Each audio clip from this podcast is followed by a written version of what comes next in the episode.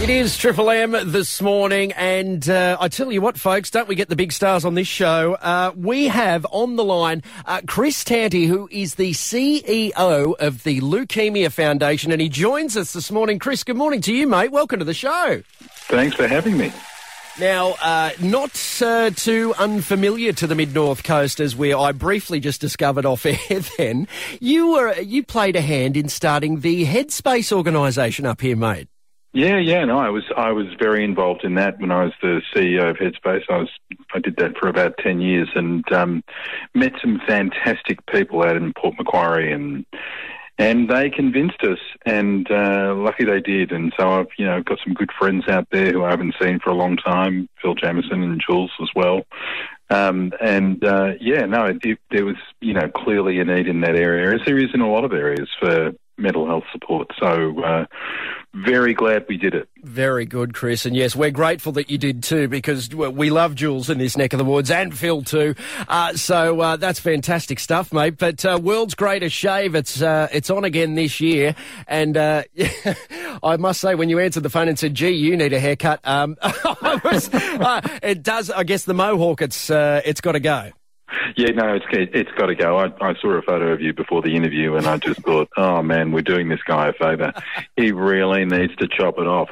so this is a community service, largely, yes. that we're doing with you. Yeah. yeah. Hence all the promos and stuff that are rolling around on air to do with that as well. I can assure you, Chris. Um, get a haircut, get a real job, all of that kind of business. Correct. Um, but Chris, um, I guess let us into the Leukaemia Foundation and, and, and what you guys are, are doing on an annual basis.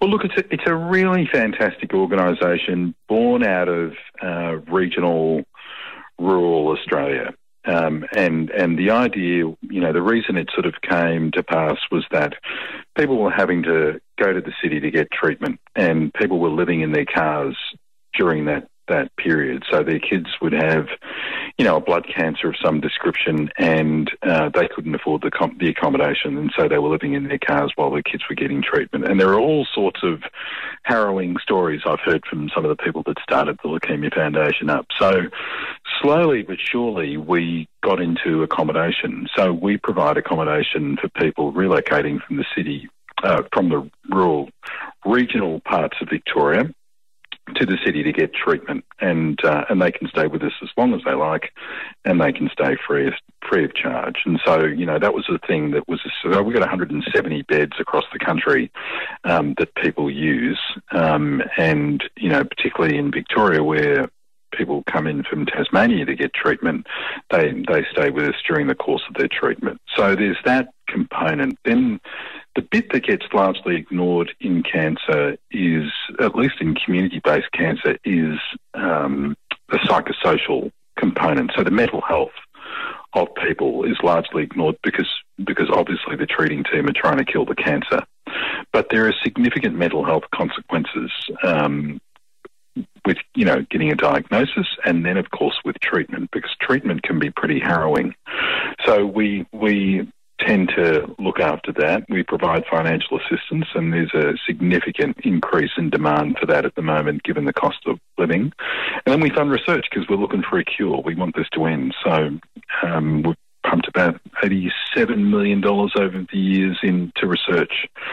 Uh, and some of it has, uh, has served us well. So, um, you know, there's, there's no you know, in in this space, you've just got to try different things to see what works, and uh, and some of this stuff has worked well. Absolutely, mate. And I'm so happy to hear that uh, part of the Leukaemia Foundation's work is tackling the mental health side of getting a diagnosis and then obviously battling a cancer like this, uh, because it's it would uh, I can't say that I have uh, part, I, I I had a bit of a scare with a, a, a skin that a, a, mole that had to get cut out last year, but this yep. is a different ball game, and that scared the life out of me. So goodness only knows, um, you know, if you were in that position, how how terrifying that would be, and what that would do to your mental health.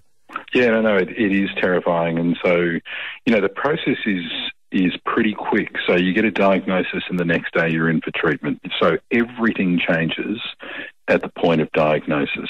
and it's not like you've got a slow entree into it. So you are immediately off to treatment next day generally or same day. And of course, everyone's playing catch up. People are trying to understand what's going, what the diagnosis means, how uh, rare it is, what the complications can be, what the treatment is, etc. And then, of course, the family is completely beside themselves. And and if you think about young children getting this diagnosis and then what that does to parents and what that does to aunts and uncles and friends and family and all that sort of stuff, um, it's significant. It is really significant. So people go through a world of pain over this period and uh, and it's important they get support for it.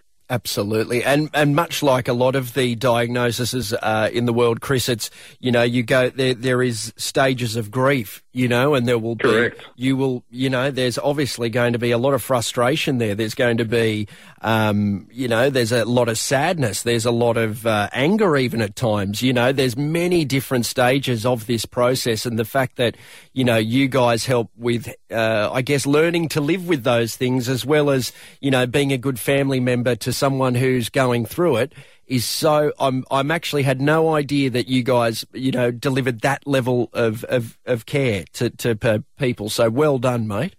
Yeah, so I mean, you know, it's, it's almost given that you know the stages of grief, you should almost be a psychotherapist. But um, you know, it, it, it's true. It is really harrowing for people, and and in lots of ways, you know, we talk about a cancer diagnosis, and people just think, okay, well, you know, they're going into treatment, but there's all the other complications that go with that. It is a life threatening illness. And so, you know, it's an existential crisis for a lot of people and for their families. Yeah, absolutely, mate. And I guess on a on a lighter note to do with the Leukaemia Foundation, you guys do provide a whole heap of laughs for people going through the treatment as well, mate. Yeah, yeah. Well, we um, we try to make people laugh, and and um, we're certainly going to make a lot of people in Port Macquarie happy when you shave your head because you must be an absolute community eyesore. But but um, but yeah, no, no, it, it is fun, and and I've seen this in schools, and I've seen it in workplaces, and you know, I shaved my head three years ago, and it's it's uh, it's a really interesting experience to go through, but you know, there is a serious element to it, which is, you know, basically when people go into um, treatment, they lose their hair and they lose their eyebrows, and so there is a um, there is a way of us, or as, as, a community, joining in with people who are going through that process. So, um, but yeah, it's a lot of fun. It brings brings people together. I, I was at a workplace in Brisbane last year, and it was just electric. You know, three people shaving their heads, and um, and they really got behind it. And the local radio station uh, got behind it as well. And it just it just made a difference to the um, to the culture of that organisation, and, uh, and, and it made a huge difference to people who live with a blood cancer. And and the other thing I think, Chris, um, in regards to you know I guess, you know, we are, it's almost like you are going on the journey with them by, you know, shaving the head, shaving the eyebrows and, and saying, I'll go through it with you. But there is a certain level of, especially it's like when you, when, when someone pres- provides a safe space for another human being for the first time and they, they, they don't feel as scared or they don't feel as, um, uh, as terrified even. Do you know what I mean? It's like they, yeah, yeah, yeah it's like, hey, we're all here with you, and let's do it together. You know, like yeah, that, that's so true. I mean, the number of patients that have spoken to me about this that you know when they hear about the world's greatest shave and they see the images on social media and and they immediately feel supported they immediately feel understood and it's so it's it's it's got symbolic um, you know, it, it, it is symbolic really for people who are going through treatment. And, and it does make a difference. It does make a difference knowing that there are others in the community that are equally concerned and are shaving their head. Absolutely, and uh, we've got you know I've got people uh, I've got uh, bowls coordinators Chris from the local bowls club that are going to have their chests waxed. Uh, there, there there is all sorts of hair trimming, hair shaving, all sorts of grooming going on because uh, whether or not for one reason or another, uh, they are just they're getting behind it in many ways. I can assure you. Well, you know, it, it gives um, it sheds light on a different way of operating. You know, we talk about um, colouring or cutting or shaving. uh, to start waxing your body. You know, I hadn't thought about that as an angle, but it's a great angle, isn't it? I mean, particularly for a lot of men who, you know, manscaping is in. Uh, so, so let's indulge, let's indulge people's fantasies about, you know, all of that.